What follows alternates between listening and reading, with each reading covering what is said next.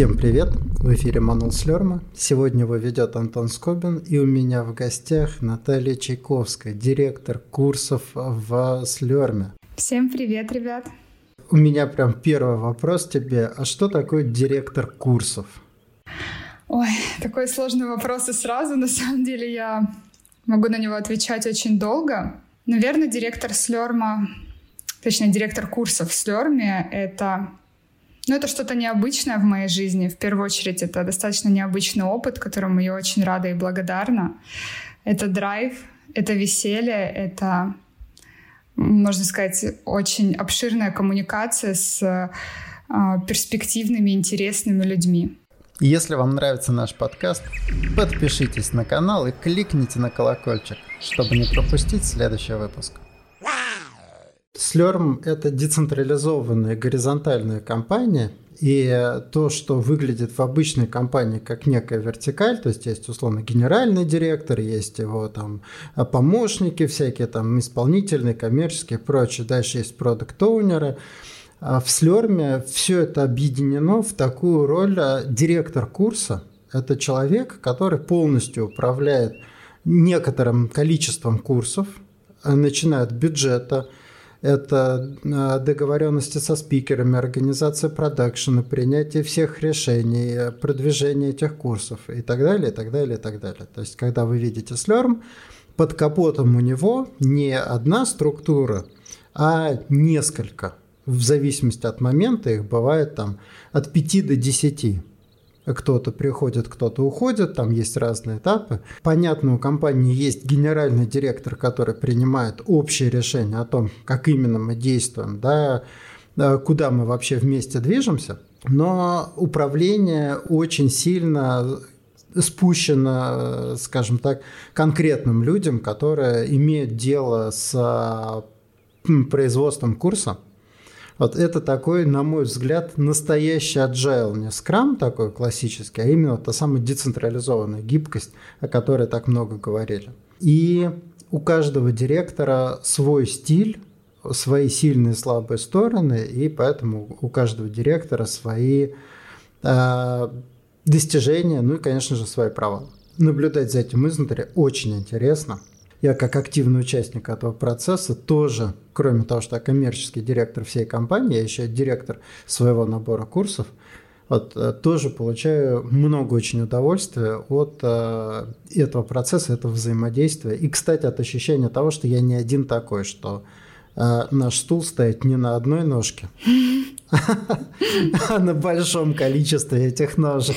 Да, согласна, Антон, полностью с тобой. В принципе, вот весь этот а, процесс даже создания курсов с э, командой, это, я считаю, что-то очень удивительное и волшебное на самом деле. В январе стартует любимый курс Наташи «Хардовый питон для хардкорных инженеров». Три месяца сложно сочиненных отношений с Python, после которых вы легко сможете написать автоматизацию для докера, гитхаба, прометеуса, кубернетеса и остальных DevOps инструментов. Ссылка на курс в описании. Я хотел начать э, сегодняшнюю встречу с такого эпиграфа, он будет запоздалым. Это вот про мои ощущения про нашу роль. Цитата из книги. Общаются два пилота в самолете, один другому говорит, у нас в жизни, в жизни каждого пилота есть пять минут, когда он действительно может на что-то повлиять. И нам платят сотни тысяч долларов, чтобы в эти пять минут мы не сидели как бараны.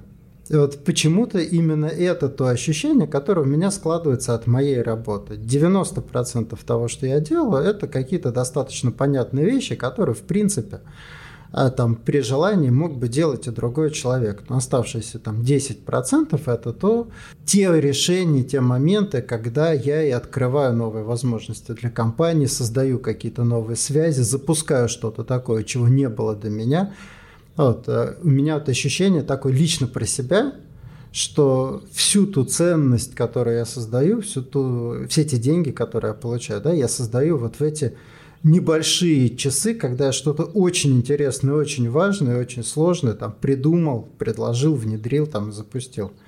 А как ты э, чувствуешь? Как ты создаешь ценность? Ну, я, наверное, с тобой в большей части соглашусь, потому что у меня ценность в директоре тоже это в генерации, создании новых идей, новых подходов.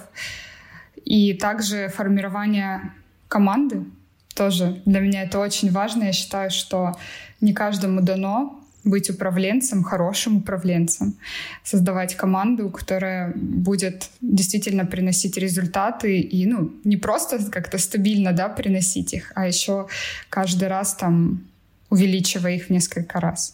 Для тебя что естественнее, работать руками или э, искать человека, который будет работать руками? Искать человека, который будет работать руками.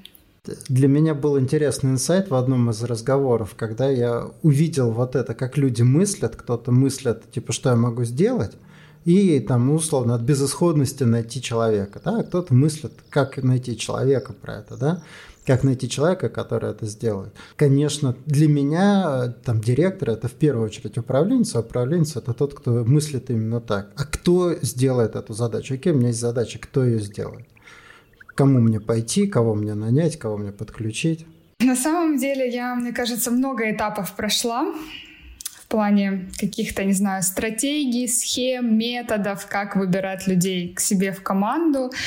А, сначала я, наверное, в начале там своего пути как-то не знаю, прислушивалась к каким-то материалам каких-то известных людей, да, там, каких-то известных HR, которые там целые методички писали, как отбирать людей в команды и так далее. Я попробовала, мне это не понравилось, потому что а, люди могли, да, быть очень хороши в той или иной области, но у нас просто вот именно конкретно на каком-то да, эмоциональном уровне, ну, просто не мэчилось. И я поняла, что когда у меня с человеком нет этого мэтча, эмоционального, скорее всего, мне очень трудно дальше работать. То есть я, наверное, из тех директоров, которому важно и нужно поймать одну волну с. И даже если у него где-то не хватает компетенций, но я вижу, что этот человек а, достаточно перспективный, я готова в него вложить и свои силы, и свой ресурс, и свое время, и уже вырастить того сотрудника, которого именно я хочу. Поэтому я вот уже сейчас больше полагаюсь вот как раз-таки на то, чтобы наши какие-то взгляды с кандидатом совпадали на то, как вести дело, как выполнять работу. Ну, и немножечко, конечно, есть такого, ну, эмоциональной какой-то связи, чтобы мы были э, достаточно похожи. Забавно, потому что я здесь э, стою в определенном смысле на противоположной позиции. Мне важно, чтобы мы с кандидатом были не похожи. То есть э, комп- команде, моей команде не нужен второй Антон. Команде нужен человек, который привнесет что-то такое, чего я лишен. И я по себе знаю, что меня, в общем, э, в людях раздражает то, чего я лично лишен – я такой, да блин, ну вот, например, я очень хаотичный, очень такой беспорядочный, я человек хаоса, мне очень комфортно в хаосе, и э, когда человек такой порядочный, я такой, ну зачем ты наводишь здесь порядок, нормально же сидели в сраче там, да, что ты начинаешь? И при этом именно такого человека я найму, потому что он меня дополнит, он мне нужен. Вот. И я всегда смотрю, ну, последнее время как раз на то, чтобы не нанимать свои копии, не нанимать тех людей, с которыми я слишком сильно совпадаю. Ну, понятно, если различия какие-то совсем уже фундаментальные, невозможно вместе работать. Мы должны как минимум найти достаточно общих точек, чтобы сработаться. А, и что я еще по своему опыту заметил, когда там у меня есть какая-то чуйка, мне человек интересен, я его нанимаю, у нас не получается. Обычно это человек, который, условно, там через два месяца, три месяца уходит. Ему со мной плохо, мне с ним плохо, да, мы расстаемся. А если с человеком получается, если мы с ним находим общий язык, то он годами работает и годами приносит пользу мне, компании. Вот поэтому я в этом смысле склонен рисковать и экспериментировать. Я знаю, что эксперимент это достаточно дешевый, а выигрыш достаточно большой. Ну, здесь как раз-таки вот, э, мне кажется, ты и говоришь про тот самый матч, да, то есть, ну, вот с человеком что-то должно совпасть как-то вот на уровне какой-то, может быть, эмпатии, да, не знаю, там, чувство юмора, что-то вот должно вас как-то объединить, но при этом вполне вы можете быть разными. Вот я как раз-таки больше про это, что человек мне должен вот, ну, подходить как-то, да, в том плане, может быть, а, быть открытым, потому что действительно с закрытыми людьми мне очень трудно коммуницировать, допустим, и общаться, это вот Просто есть такая именно моя особенность, как у руководителя. Ну а так он, конечно, может быть э, по своей там структуре, не знаю, выполнения задач а, абсолютно разный. В моей команде есть такие люди. Ты прекрасно знаешь, какой я директор и как я люблю, чтобы все было четко, структурировано, чтобы был порядок, но при этом есть люди в моей команде, которые а, нарушают этот порядок, и мне с этим ок, я уже давно это приняла, потому что, ну, как сказать, наверное, это та малая цена, которую я готова платить за их э, профессионализм и за то, что просто у нас этот матч произошел. Да, действительно, а, мы на каких-то очень похожих здесь а, позициях стоим. А, и, конечно, в любом случае, в любом случае, да, я на каждого человека смотрю, а усиливает ли он команду. То есть э, как э, он будет смотреться в команде, как при этом бывают моменты, когда очень классный человек, очень такой подходящий человек, я представляю внутри команды и понимаю, что мы просто станем слабее вместе, да? Он отлично, просто не подходит к тому пазлу, который я собираю. А как ты организуешь работу своей команды? Работа у меня организовывается на самом деле очень просто, потому что вот, кстати, один из критериев, по которым я нанимаю людей к себе в команду, это самоорганизованность. То есть, э, несмотря на то, что я люблю порядок и структуру, я не очень люблю правда, контролировать людей. То есть я набираю себе в команду осознанных взрослых людей, которые э, прекрасно там выполняют поставленные задачи, да, не надо лишний раз бегать, напоминать и так далее. Поэтому а, перед э, запуском каждого проекта мы собираемся с командой, пишем план, что необходимо сделать, примерно обозначаем дедлайны, но, опять же, команда у меня уже знает, что дедлайны эти все гибкие, потому что может все что угодно уже произойти в 2022 году, поэтому как бы мы тоже спокойно относимся к их каким-то переносам и все, и команда начинает работать. Просто иногда я спрашиваю, беру какие-то промежуточные результаты, прошу давать мне обратную связь, если мне вдруг где-то что-то непонятно и непрозрачно. И буквально там в каком-то варианте месседжа мне команда отписывается, и меня это полностью удовлетворяет. Также а, раз в квартал мы проводим ретро, но оно чисто такое вот, не знаю, выговориться, выпустить пар, обсудить то, что в мире происходит, потому что это тоже а, морально давит на команду. В целом все очень просто у меня. Я оказался в ситуации, когда у меня две команды, команда из тех людей, с кем я работаю давно, и команда из людей, которые там недавно пришли в компанию, условно, там пару месяцев назад. Я вижу большую разницу, потому что те, с кем я давно вместе, мы прошли, в частности, э, наш слерновский скрам, который одно время у нас работал, сейчас мы его переросли, но, в общем, очень много таких командных э, процессов пережито, да, очень много людей там привыкли, поняли про себя и интегрировали в себя, и команда старичков – она настолько самоорганизованная, насколько это вообще может быть. У меня есть ощущение, что, наверное, даже не ощущение, а осознание того, что я такой же рядовой участник этой команды, как и все остальные, просто у меня другая работа. Моя работа – это принимать определенные решения, а, вести определенные переговоры, там, приносить определенные новости. При этом мы собираемся на синк, и каждый а, человек свою а, порцию рассказывает, что у него происходит, какие у него есть запросы, какие у него есть потребности – и я дошел до того, что я не просто не контролирую, я не знаю, чем заняты многие члены моей команды, я просто знаю, что они свою часть делают хорошо. Когда что-то идет не так, то, понятное дело, там, я вижу эту информацию и принимаю какие-то меры, но я уже даже не упомню ситуации, когда надо было бы там, вмешаться на уровне личном – сказать, типа, а что ты вообще делаешь, да? Были моменты, когда мы какую-то задачу продолбали, например, потому что э, каждый думал, что кто-то другой возьмет задачу в серой зоне, да, или какие-то процессы сменились и э, там что-то упустили, но так, чтобы э, вмешиваться, вот действительно мы давно-давно работаем и без контроля вообще. Ну, я здесь хотела бы добавить, что я все-таки иногда вмешиваюсь, но я вмешиваюсь в моменты, наверное, знаешь, так называемой запары при производстве курсов, потому что у меня сейчас в производстве параллельно идут два курса, Они достаточно большие, это архитектура приложений Terraform. И то есть, когда я вижу, что что-то где-то вот чувствую даже идет не так, я тогда иду к ну, команде, да, к исполнителям, но опять же не с целью поругать, да, а с целью понять, что по загрузке и что можно сделать, чтобы человека как-то разгрузить или какие-то приоритеты, допустим, поменять. То есть вот в такие моменты, да, я лично прихожу к человеку и общаюсь с ним. Я для себя это даже, знаешь, как воспринимаю. Ну, у нас, опять же, разные производства, разные курсы, но я здесь а, а скорее общаюсь с людьми с вопросом, а как дела?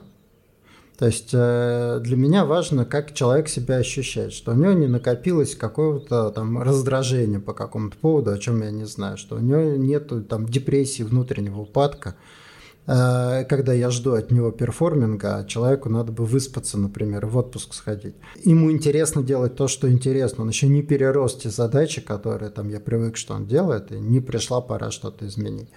Если я знаю, что человек... И нагрузка, конечно же, да, я спрашиваю там, например, что хочу еще один проект запустить, а ты как, потянешь, не потянешь, хочешь, не хочешь? А, потому что если я знаю, что у меня команда, каждый в команде в хорошем состоянии, значит, что мы совсем справимся. Если кому-то сейчас тяжело, конечно, мне как лидеру команды надо что-то придумать, там поменять задачи, что-то отдать на аутсорс, кого-то еще нанять, то есть что-то с этим сделать. Согласна. Вот, но я начал говорить, что у меня две команды, а вторая команда, новые сотрудники, Здесь, конечно, ожидать, например, такого уровня самоорганизации, как от э, тех, с кем я многое прошел, я не готов. Ну, это было бы наивно, на мой взгляд. Поэтому я тут э, использую старый добрый скрам, вот, э, с еженедельными демо. Ну, то есть для меня там самое важное демо и понимание, что процесс каким-то образом запущен, что люди коммуницируют, что люди друг с другом общаются и вместе работают. Я понимаю, что для того, кто еще не вышел на вот такой уровень интеграции в компанию самоорганизации, а самоорганизация, честно сказать, я абсолютно все знаю в слерме, ну, в смысле, в своих частях, да, там, там куда залезли мои пальцы. И э, я всегда найду чем заняться. Но если я сейчас окажусь в другой компании, конечно, я не смогу быть самоорганизованным там. И поэтому для того, чтобы человек мог самоорганизоваться хорошо, ему нужен или опыт в компании в конкретной, или бадди, человек, который будет э, с ним в этом процессе. И я, в общем, здесь прилагаю определенные усилия, чтобы людям помочь чтобы запустить этот процесс, чтобы они начали э, искать себя не в одиночестве. Давай так назовем. У меня, знаешь, еще такой интересный момент, для меня лично важный болезненный. Да? Я легко нанимаю людей, но мне тяжело людей увольнять. Несмотря на то, что я, в общем, делаю это достаточно часто, я, наверное, так и не привык к этому. У меня все равно есть какая-то, не знаю, печаль, связанная с этим. А как у тебя происходит?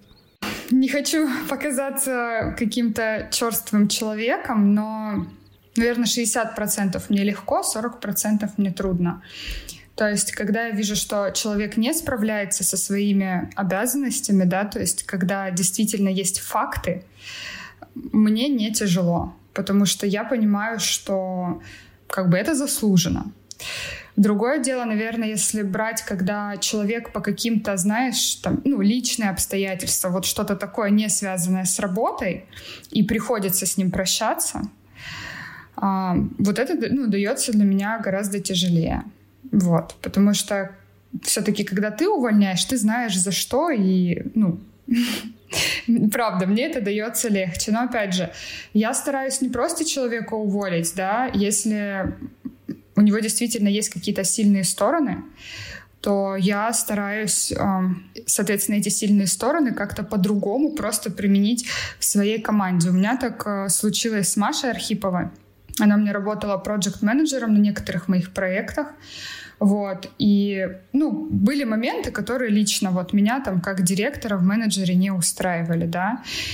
Но при этом я увидела в ней то, что она просто идеальный для меня куратор.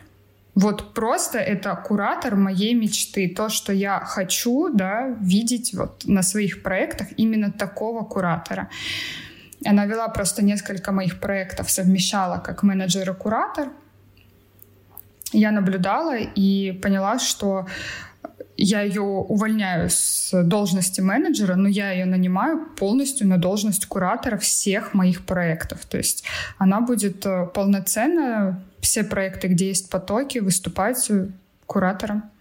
Но когда я говорил, что мне это тяжело, это проблема, это недостаток, а не какое-то там достоинство, да, потому что на самом деле, вот как я это воспринимаю, да, в какой-то момент э, сталкиваются интересы конкретного человека и команды. Да? То есть я понимаю, что э, расстаться с человеком, да, как минимум его исключить из э, команды, это сделать сильнее всю команду. Нельзя жертвовать интересами всех ради одного. Это даже не только про меня, это значит, что будет тяжелее работать другим людям, что другие люди получат меньше денег, а они-то вообще ничего для этого не сделали, они в этом а, вообще не виноваты. И все равно для меня есть какое-то внутреннее сопротивление, я, наверное, это всегда воспринимаю как какую-то свою а, это, это неправильно, да, это именно мы попробовали и не сошлись, но у меня ощущение, что я не смог раскрыть человека, я чего-то не нашел не нашел какого-то пути, не нашел какого-то способа. В общем, я с этим... И при этом я знаю, что расставаться нормально. Я очень э, позитивно отношусь, когда люди уходят сами. Даже очень такие ценные, важные там сотрудники, которые находят новое место, где им лучше, чем здесь. И это очень классно, что люди движутся вверх, даже если при этом они расстаются со мной. Но когда инициатива исходит от меня, конечно, каждый раз я почему-то переживаю, не знаю. Надо еще над этим поработать. И это еще и на том сказывается, что когда я смотрю на то, чтобы нанять человека, сразу внутри такое, знаешь, подленькое ощущение, типа, а если придется его увольнять, как мне будет тяжело.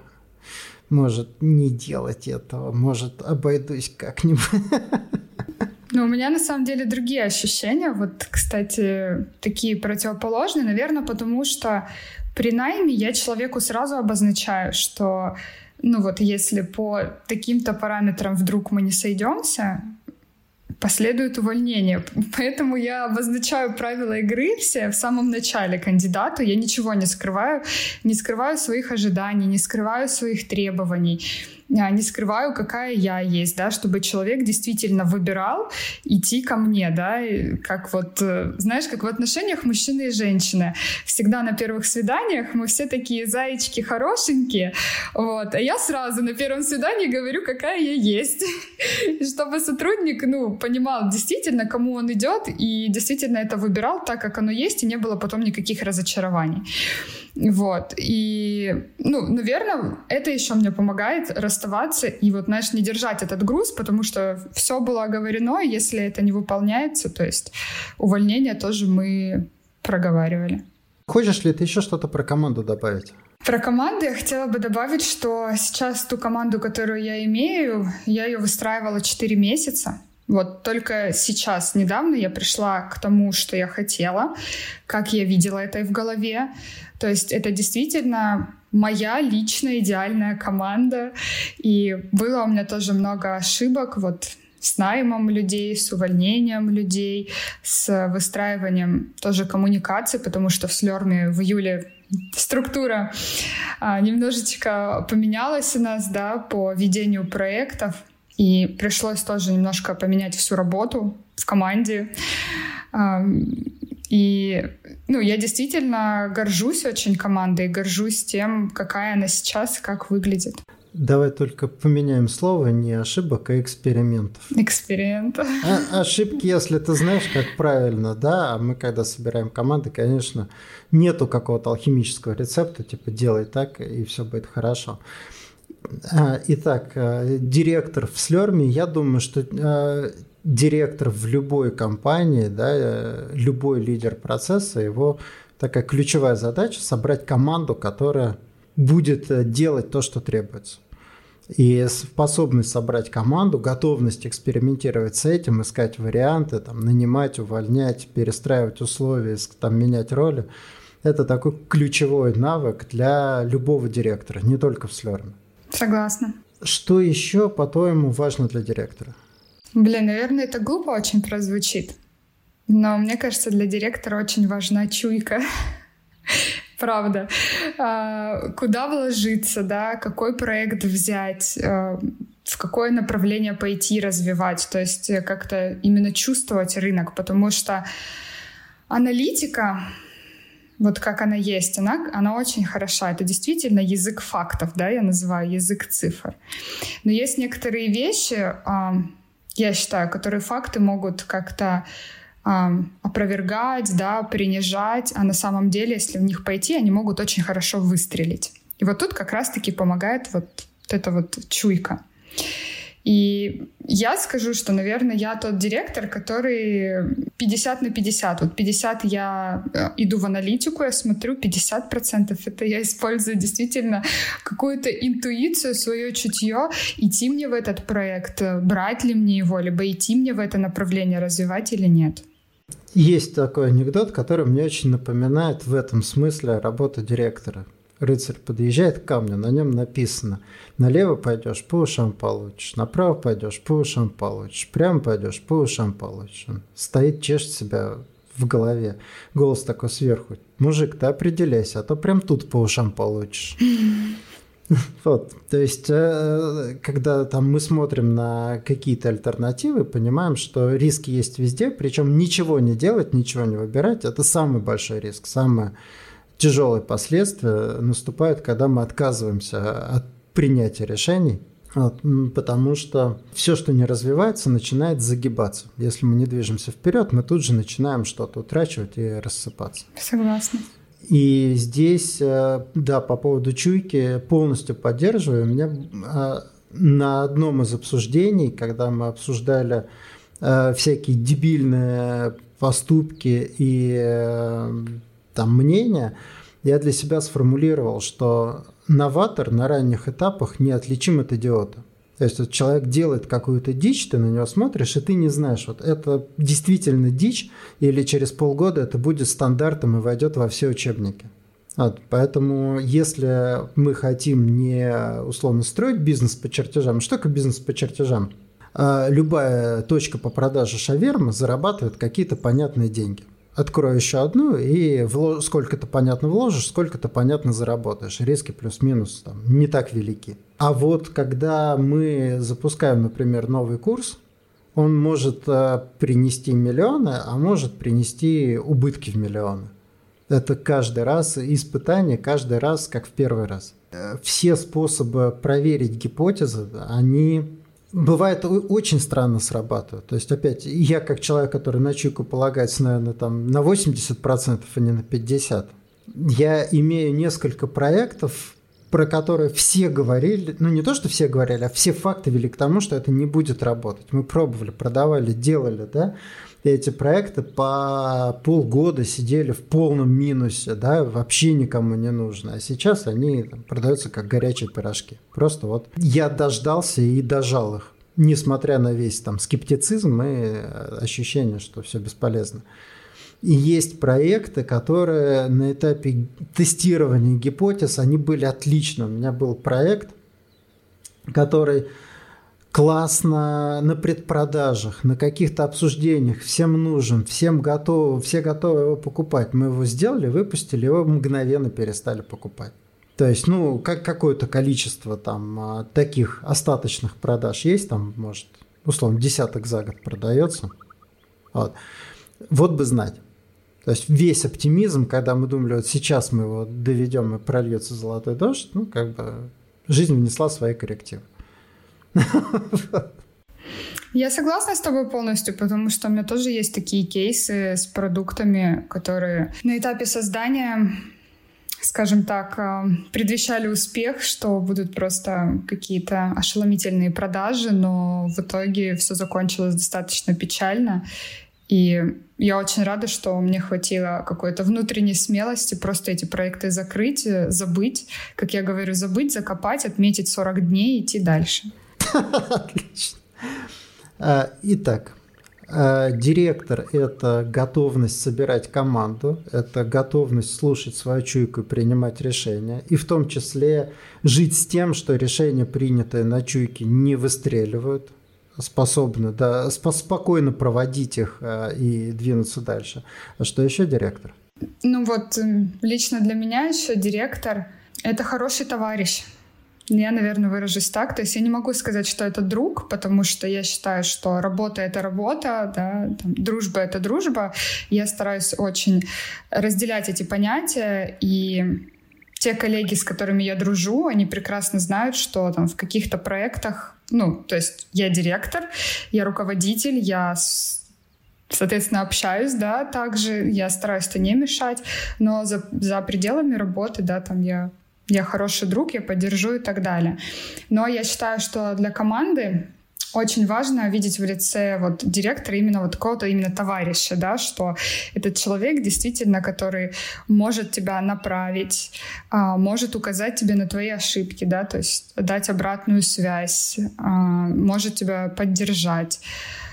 Потому что лично мне а, очень важно в моей команде, чтобы они все были вот мы ранее еще это обсуждали в каком-то хорошем да, эмоциональном состоянии, потому что от этого действительно очень многое зависит. И я это уже, в принципе, наблюдала, особенно из-за того, что происходит в целом в мире, плюс у каждого, да, личное что-то еще происходит так или иначе, у каждого свое.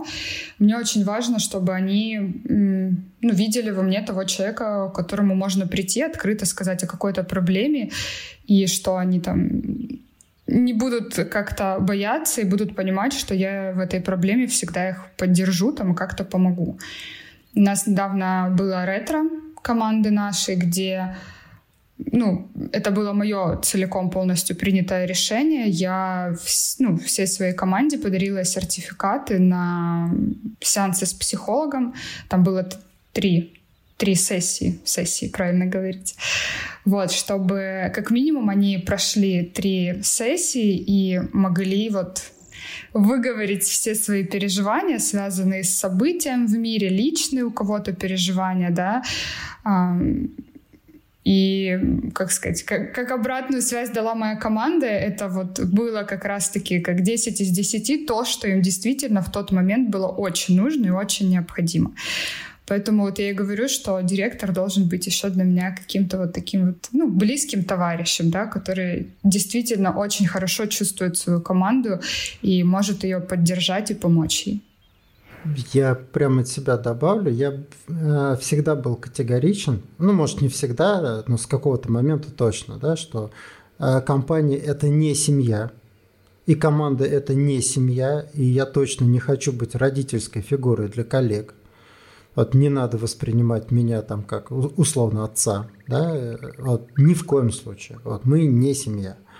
А, и второе, это да, с точки зрения дружбы мы а, прагматично. Мы, я не хочу, чтобы для меня по дружбе что-то делали, и я не хочу сам по дружбе ничего делать. Я хочу выбирать из а, интересов своих, и чтобы человек работал со мной из своих прагматических интересов.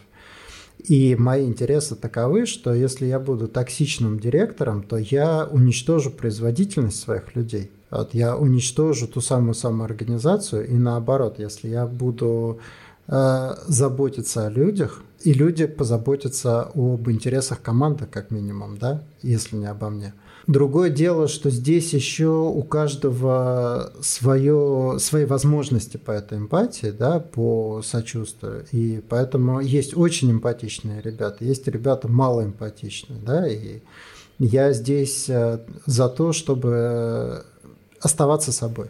Абсолютно. Если Абсолютно. директор не способен к выстраиванию какого-то глубокого понимания с вот, эмоциональным миром коллег, это нормально наверное, у него есть другие сильные стороны, да.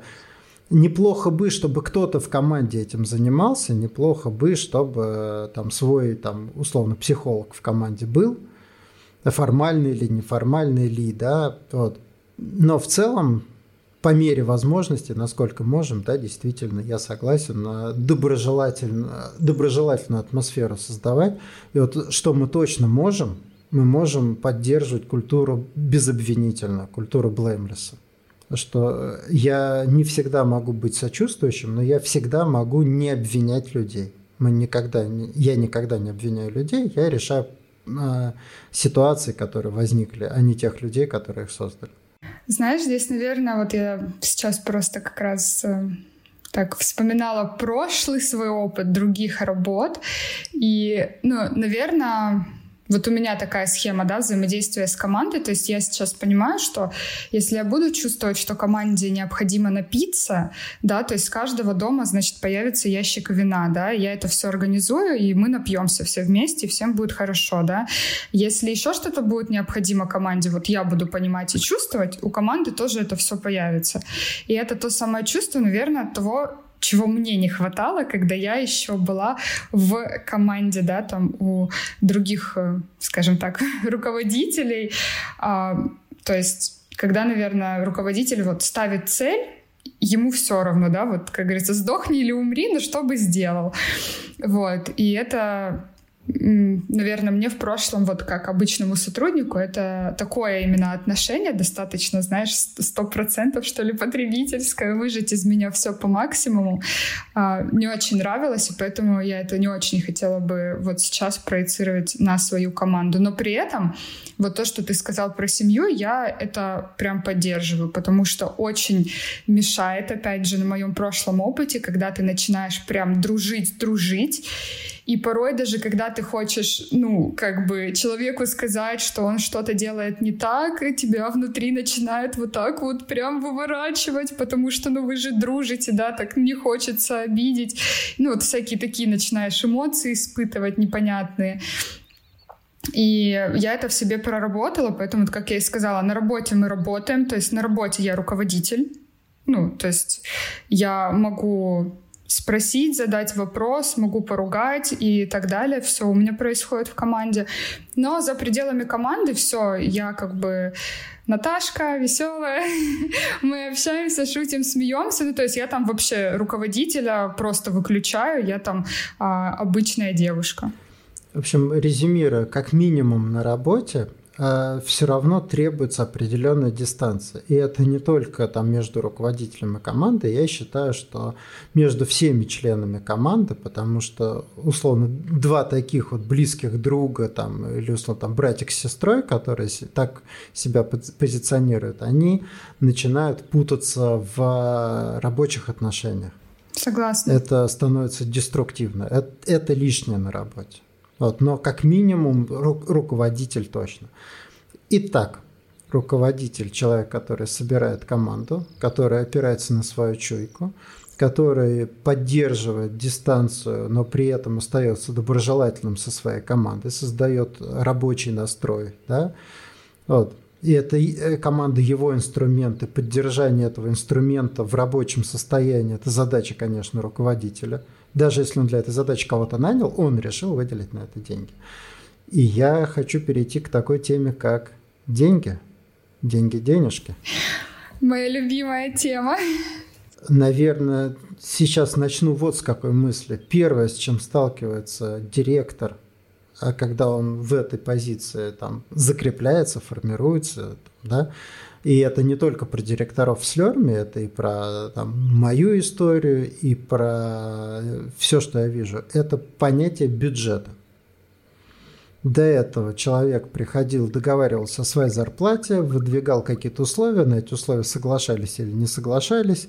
А теперь этот человек получает какой-то бюджет. Этот бюджет может формироваться самыми разными способами, как доля от продаж, как это происходит в Слерме, как э, какой-то процент от компании или как некая фиксированная сумма. Но тем не менее, это всегда понятным образом ограниченные деньги. И дальше распределяй их как хочешь. Если ты поднимешь зарплату коллеге, ты не поднимешь зарплату себе. Если ты всем заплатишь больше, ты меньше людей наймешь. Если ты сейчас вложишь деньги в какой-то инструмент, ты не вложишь их в людей, опять же. И наоборот, если ты вложишь деньги в людей, не вложишь деньги в инструмент. Поэтому возникает такая громадная часть нашей жизни, а на что потратить, на что нет. При этом ты не можешь не тратить. Если ты никуда эти деньги не вложишь, то прям тут по ушам получишь. Это, наверное, худшая стратегия не принимать такие решения. Вот мы постоянно, постоянно на что потратить, на что не тратить деньги. А как ты это воспринимаешь? Ну, с приходом вот новой системы, скажем так, да, вот э, с этими деньгами, с большими деньгами достаточно, с таким большим бюджетом. А, я на секунду тебя прерву. Для непосвященных новая система до этого а, у Слерма от результатов команды зависели бонусы. А сейчас э, бюджет директора, он э, оплачивает все зарплаты и все расходы команды. Поэтому если э, проекты директора не заработали денег, ему банально нечем платить зарплаты своим людям. Вот, понятно, мы каким-то образом решаем этот вопрос, да, еще никто не остался без денег в конце месяца, мы все обязательства, э, закрепленные в трудовых договорах, исполняем неукоснительно. Эта история не про это. Но это, в общем, большой внутренний кризис. Вот, теперь это не бонусы, теперь э, и я, и Наталья, мы от дохода со своих проектов оплачиваем всех своих сотрудников. Да, и вот э, с приходом новой системы э, я могу сказать, что вот лично у меня сформировалась еще лучше и еще больше ощущение, что весь результат зависит от всей команды. Не знаю, как у остальных, но у меня вот так вот. И я действительно стала еще более осознанна в то, куда и сколько я вкладываю деньги и в какие проекты. То есть э, раньше, наверное, это было более легкомысленно, я скажу так. Как-то было, ну, легче, что ли, да, тратить деньги, распыляться, потому что э, по старой системе там не такую, наверное, ответственность, да, мы несли материальную, я имею в виду, вот. Сейчас это все стало реально более осознанно, и мне это нравится. Ну, то есть я действительно вот ощущаю, что вот он мой бюджет, вот он я бизнесмен, предприниматель, да, и как я сейчас все выстрою, куда я вложу, соответственно, столько кушать мы будем в следующем месяце. И вот э, в этом, в таком ощущении у меня живет моя команда. То есть они прекрасно знают, какие у нас м, планы на месяц. А, выполняем их, перевыполняем, не выполняем, да, зависят от этого там какие-то размеры премий, еще что-то. То есть э, и они прекрасно со мной согласны со всем, то, что у нас там происходит. Э, я также с ними всегда, кстати, с командой советуюсь если куда-то что-то нужно вложить, а что они думают, да, то есть, ну, у меня нет такого, что если там не знаю, человек работает, э, допустим, дизайнером, да, вот у меня в команде есть, что она э, как-то не может э, высказать свое мнение по какому-то бизнес, допустим, процессу. У меня в команде, ну, я ко всем на самом деле прислушиваюсь, потому что я в каждом из них вижу действительно настоящих, очень высококвалифицированных специалистов именно в сфере онлайн-образования. Интересно, это вот опять к вопросу о стиле. Мне, наоборот, не характерно обсуждать свои решения. То есть я как раз э, понимаю, что да, у меня есть какое-то стратегическое видение, куда я вообще команду веду, да, и если я вижу какую-то перспективу, да, я допускаю, что большая часть команды ее не увидит. Для меня по каким-то вопросам, по вопросам, которые напрямую аффектят людей, конечно, я советуюсь или стараюсь советоваться, стараюсь. Но по многим вопросам я принимаю решение единолично. Вот, и ну, э, это действительно про то, кто я есть. Вот, ну, мне не характерно советоваться, и все. Вот, э, это к тому, что всякое работает. Не, не знаю, что про это думают члены моей команды, может, они этой моей чертой недовольны, но, опять же, я такой, какой я есть, и они меня выбирают целиком, выбрав работать со мной. ну, или имеют возможность меня целиком не выбрать. Есть еще интересная тема, я недавно зацепил на одном разговоре, когда мне человек сказал, я говорит, когда работал обычным рядовым сотрудником, я сидел и думал, вот я там денег получаю мало, а мой начальник много я когда сам стану начальником, не буду таким, не буду такой сволочью, буду вот там всем платить по справедливости. Да? И сейчас он говорит, а вот я дорос до момента, когда я стал начальником, и вот для меня все это ни хрена не так выглядит. Я сижу там, пашу, решаю кучу сложнейших вопросов там, да, и руками работаю, договариваюсь, там всех прикрываю, и рассчитываю на свою, условно, капитанскую долю. Вот, э, и не понимаю, почему я должен там закидывать деньгами людей, оставаясь без денег сам. А что и у меня с этим, например, э, все окей, э, у меня там один из моих принципов, это действительно принцип капитанской доли, я могу платить своим а, людям, но я всегда себе плачу там больше там, бонусов, например, чем остальным в команде. Да, потому что если это будет не так, вообще непонятно, как эта команда работает. Вот, я и сам бы я не хотел находиться в команде, где лидер – обделяет себя. Потому что если он обделяет себя, я не верю в то, что он будет хорошо вести нас вперед. Если для него успех команды и личный успех не находятся в гармонии, то ну, как, мне страшно. Не надо так, пожалуйста. Для тебя, как ты относишься к своему личному доходу и его доле в командном бюджете?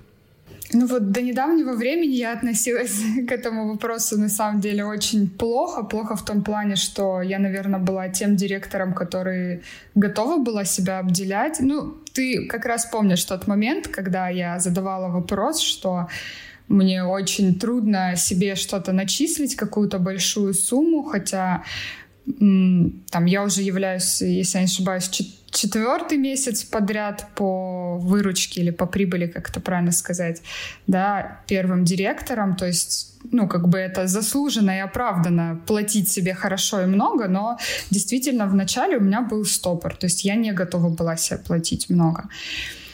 Но, знаешь, на самом деле такой ключевой момент э, для меня произошел, когда на одном из наших синков мы сидели и считали, кто сколько часов тратит на какой проект, где он вовлечен. И когда я посчитала, причем это была такая легкая прикидка, я прекрасно понимала, что я эти цифры преуменьшала там на самом деле. Я поняла, сколько я часов в неделю работаю, вот, я даже посмотрела потом по активностям там телефона, ноутбука, реально. Я поняла, что я действительно должна себе платить хорошо за такую работу. И вот именно в этот момент, когда, знаешь, вот я прям увидела все, мне стало легко себе платить. И я себе плачу э, гораздо больше, да, чем членам команды. Потому что я понимаю, что как бы действительно и работаю я очень много, и именно мои ключевые решения приводят к тому, что вот уже четвертый месяц подряд э, мы достаточно хорошо зарабатываем. Мне это очень напоминает вообще историю капитана на судне. Да? Вот сидит капитан, казалось бы, он не обслуживает машины, не крутит гайки, да, он даже не крутит штурвал, он не драет палубу там мокрыми холодными ночами, да, не занят каким-то вот таким трудом, про который можно было бы сказать, вот, да. Э, единственное, что капитан делает, он делает так, чтобы само это плавание судна, там, оно было осмысленным чтобы все, что происходит, имело какой-то смысл. И в этом смысле, даже если он э, там, большую часть времени будет просто спать, есть, да, но его судно будет э, все делать правильно, находиться в нужном месте в нужное время, да, экономить то, что можно сэкономить, э, зарабатывать то, что можно заработать. Ну, капитан молодец. Он со всеми договорился, у него есть нужные связи, у него есть там все документы, э, его везде ждут и прочее, прочее, прочее. Поэтому для меня вот эта вот э, еще одна часть работы директора – это управление деньгами и в том числе э, готовность адекватно оплачивать, свои, оплачивать себя, свою работу. Вот назвать цену своей работы, когда бюджет в твоих руках, это такая сложная алхимия. Адекватно это значит, что если капитан забирает себе половину выручки, там, да, то ну, э, это тоже фигня.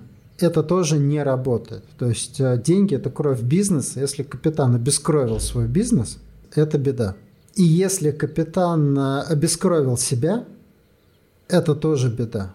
Найти вот этот баланс, искать этот баланс и находить его – это э, важнейшая задача. Ее тоже обязательно нужно решать. Да, ну вот у меня, допустим, еще, скажем так, в моей команде, да, все прекрасно знают, что у нас есть э, вот, скажем, такой фонд, назовем, да, а, где у нас есть деньги на два месяца выплаты окладов. Ну, то есть это то, что мы не трогаем, да, это вот то, что мы заработали на, как не знаю, на черный день, да, как там называют все по-разному, подушка безопасности и так далее. В основном это, конечно же, у нас это сделано из-за лета, потому что летом действительно идут, ну, да, некие спады, провалы в продажах, потому что отпуска, там все ездят отдыхать.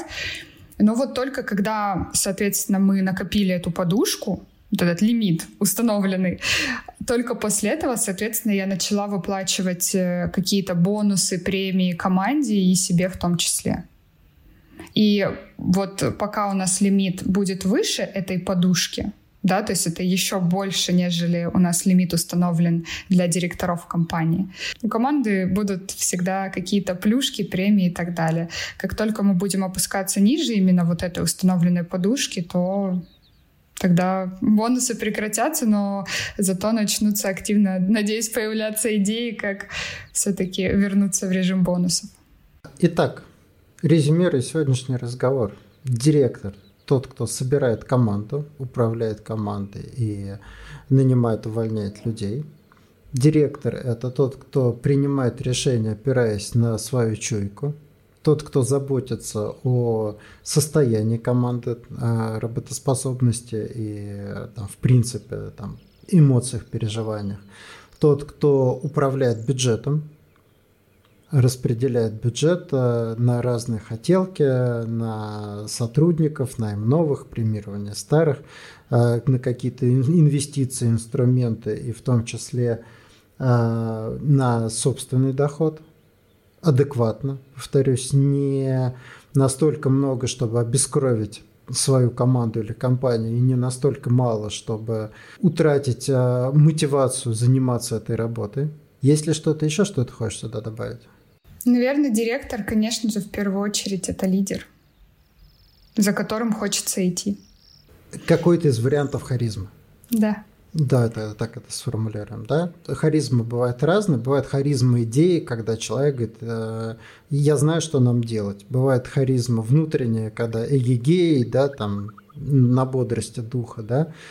А, бывает харизма там доводов, когда человек способен убедить людей там, да, в чем угодно, но все равно какая-то харизма, чем-то зажечь сердца людей нужно. У меня есть такое смутное ощущение, что не особо эту штуку можно отдать на аутсорс, что, условно, нанять человека, который будет воодушевлять команду, вряд ли возможно. Я считаю, это невозможно. Это либо есть у человека врожденное, причем я даже вот не согласна, что это можно приобрести либо нет. Вариантов харизмы много, да, это не сводится к чему-то такому банальному ткнуть пальцем, типа что э, если ты не можешь там залезть на броневик и зажечь толпу, то ты не можешь быть лидером. Нет, вариантов харизмы много. Э, в том числе есть э, такое понятие, как лидер-слуга. То есть человек, который... Знаете, вот у обезьян есть э, альфа-самцы, которые просто всех бьют и через это становятся лидерами стаи. И, кстати говоря, харизма насилия тоже имеет место быть. Можно быть лидером, который просто подавляет собой там, да, коллег. В слерме это вряд ли возможно, но технически это есть.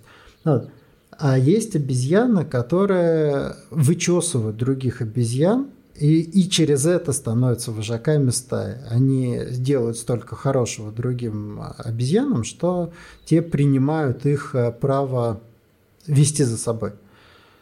И вот это лидер-слуга. Иногда можно просто делать э, правильным образом много хорошего людям, и люди пойдут за тобой. Такое лидерство тоже возможно. Любой вариант, любой способ, а, как именно вы делаете так, чтобы люди шли за вами. Согласна. И если все эти черты не то чтобы в вас есть, да, если они в вас есть, вы, наверное, уже сейчас находитесь на какой-то лидерской позиции, да, но если сейчас в это посмотреть из разряда, э, интересно ли это мне, готов ли я с этим иметь дело, с этим жить, готов ли я составлять команды, интересно ли мне в принципе, да, эта работа, готов ли я принимать решения, готов, э, ну, я, например, понимаю, что я за неделю принимаю больше решений, чем многие люди за год. Готов ли я принимать решения в условиях тотальной неопределенности, когда можно доверять только чуйке, да, и вся ответственность на мне? Готов ли я заботиться о своих людях и вести их за собой? Готов ли я решать вопросы с деньгами? Не ждать, что добрый дядя, будь то инвестор или там э, собственник или еще кто-то, принесет мне пачку денег и предложит тратить, а смотреть на свои доходы, на свои расходы, как-то их согласовывать, в общем, управлять э, достаточно сложным бюджетом. Если такая готовность есть, то вас с распростертыми объятиями ждут в менеджменте. Может быть, в той компании, где вы сейчас находитесь, да, дефицит менеджеров есть всегда. Кажется, что э, типа любой дурак может оказаться на этой позиции, но любой дурак там оказывается только потому, что не дураков такой дефицит. Я не встречал еще ни одного человека, который хотел бы двигаться в сторону управления, которым бы не давали. Как минимум в айтишке это точно так. Может быть, есть какая-то история в каких-то там олдскульных да, организациях, вот, но точно не в айтишке. И с Лерму вы тоже интересно, как минимум там пообщаться, если вдруг вы захотите э, там поговорить э, со мной или с Наташей там про это, да, то найдите нас и напишите. Да, я с радостью на самом деле пообщаюсь. Кажется, что это, ну не то, что вот кажется, что управлять может любая, вот так мы сейчас накидали этих тем, да, я думаю, что они дискомфортны для подавляющего большинства людей, для подавляющего большинства наших слушателей – так что лидерами, директорами, менеджерами становится тот, кто в эти истории готов идти с каким-то достаточно приемлемым комфортом. Получать из этого такой стресс, который может вынести человек. На этом я предлагаю заканчивать наш разговор. Наташ, хочешь ли ты что-то сказать напоследок? Хочу сказать, что я очень люблю свою команду. Я, наверное, это уже много раз за сегодня сказала, но действительно я желаю, наверное, каждому, кто слушает нас сейчас, чтобы либо у вас был такой руководитель, который бы вас любил, да, либо вы были... Такой руководитель, как Наташа, да? Вот, либо вы были таким руководителем, который действительно очень сильно, искренне любит и ценит свою команду. Не забудьте поставить лайк. Он согреет нас холодными зимними ночами. Спасибо всем, кто был сегодня с нами. Я присоединяюсь к словам Наташи. И от себя хочу добавить, мы много таких вещей наговорили, чем мы занимаемся, не для того, чтобы сказать, посмотрите, как это плохо. Я обожаю свою работу, я считаю, что это лучшая работа на свете для меня. Я для нее подхожу. Ну и судя по тому, что до сих пор компания не разорилась и меня не уволила, наверное, я подхожу для нее и с точки зрения компании. Есть такая примета.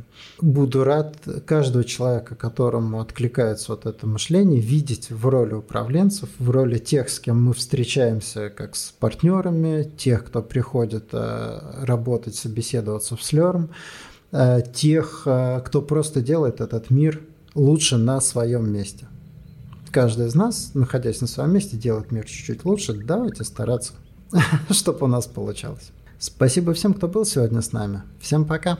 Да, пока-пока.